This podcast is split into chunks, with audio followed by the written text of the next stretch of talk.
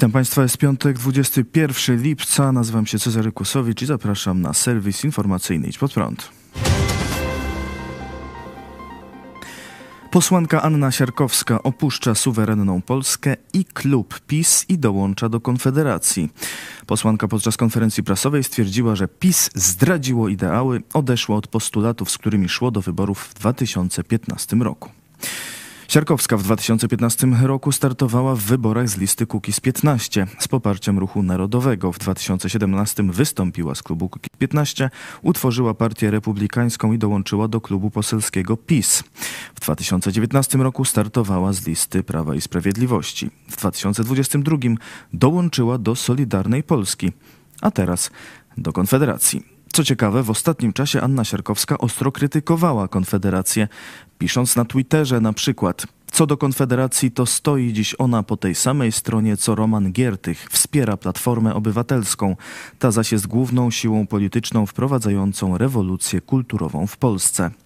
Nazywała też działania Konfederacji populizmem i twierdziła, że ta partia tylko krzyczy. Co ciekawe, w ostatnich dniach te tweety zostały usunięte. Zapytali o to dziennikarze podczas dzisiejszej konferencji. Pani poseł próbowała się bronić. Próbował jej też pomóc Witold Tumanowicz. A dlaczego pani poseł skasowała wpisy, które nazywa kolegów dzisiejszych populistami? E, panie redaktorze, nie przypominam sobie e, Nie takich, e, nie, nie przypominam sobie takich, takich wpisów. Natomiast jeżeli pan redaktor przytoczy konkretne, konk- jeżeli pan redaktor, pozwoli pan, przytoczy mi konkretny wpis, to ja panu przedstawię kontekst, w jakim on był e, wypowiedziany. Ale to kasowała pani, czy nie kasowała? E, Panie, e, panie redaktorze, nie zwykłam kasować treści z, z mediów społecznościowych, natomiast czasami rzeczywiście zda- zdarza się tak, że, że wypowiedzi, które, które, których się udziela, są udzielane w konkretnym kontekście. I ten kontekst zawsze trzeba tutaj pod uwagę wziąć. E, Panie rektorze, ja nie wiem o co pan dokładnie pyta. Musiałby mnie, e, e, o, musiałby mi pan po prostu powiedzieć, o jaki tweet panu chodzi. Jeśli mogę, naprawdę, to są bardzo słabe pytania, bo generalnie nie ma to... Tak, będziemy oceniać. Nie, nie są. Przepraszam bardzo, jeśli mogę, ale to bardzo proszę, ale to jeśli mogę... Proszę, proszę pozwolić. Proszę pozwolić. Proszę pozwolić. E, prawda jest taka, że mamy teraz w tym momencie do czynienia z przejściem z jednego klubu do drugiego klubu. I jest oczywiste, że historia i głosowań, i różnego rodzaju wydarzeń, także i sporów politycznych jest, e, aktua- jest, jest po prostu e, faktem, bo ty, tylko, że jest to historia. Przede wszystkim. Prawda jest taka, że na całej historii e, polityki możemy do, mieć do czynienia naprawdę z różnymi róż- sporami, a jednocześnie mieć wspólne wizje. Posłowie koła Porozumienie dołączyli do klubu Koalicja Polska, tworzonego głównie przez posłów PSL. Troje posłów Porozumienia to Magdalena Sroka, Stanisław Bukowiec i Iwona Michałek. W lutym weszli w koalicję z Agrounią, ale już w maju współpraca się skończyła. Lider PSL Władysław Kośniak-Kamysz, ogłaszając współpracę z Porozumieniem, zapowiedział, że w przyszłym tygodniu mogą być kolejne ciekawe informacje o wzmocnieniu koalicji polskiej i trzeciej drogi. Trzecia droga to wyborcza koalicja PSL i Polski 2050 Szymona Hołowni. Dzień wcześniej do koalicji polskiej dołączyło Stowarzyszenie Młoda Polska. Przewodzi mu Jan Strzeżek, do niedawna także polityk porozumienia. Tymczasem Polska 2050 Szymona Hołowni dystansuje się od dawnych polityków porozumienia. Przystąpienie Młodej Polski oraz trójki posłów porozumienia do koalicji polskiej, której częścią jest PSL, jest wewnętrzną sprawą, sprawą tej koalicji i nie oznacza poszerzenia o te ugrupowania koalicji Trzecia Droga, napisano w oświadczeniu partii. Podkreślono, że ewentualne dołączenie innych ugrupowań do wyborczej koalicji Trzecia Droga wymaga obopólnej zgody prezesów PSL i Polski 2050. Podobnie jest z zatwierdzeniem kandydatów, którzy znajdą się na listach trzeciej drogi. Poseł Koalicji Obywatelskiej Bartłomiej Sienkiewicz złożył zawiadomienie o możliwości popełnienia przestępstwa przez policjantów interweniujących w głośnej sprawie pani Joanny, która po zażyciu tabletki poronnej była według swojej relacji upokarzana przez policjantów, ponadto bezprawnie odebrano jej telefon. Sienkiewicz zamieścił krótkie wideo spod prokuratury na Facebooku. Dosłownie przed chwilą tym gmachu, gmachu prokuratury okręgowej w Krakowie, złożyłem zawiadomienie o możliwości popełnienia przestępstwa przez policję, która interweniowała w sprawie pani Joanny. Była osobą niewinną, poza jakimikolwiek podejrzeniami, a mimo wszystko została potraktowana jakby prawie, że była przestępcą. Upokorzona, zabrano jej telefon, laptop. To są rzeczy absolutnie niedopuszczalne. I wreszcie trzeba położyć temu kres.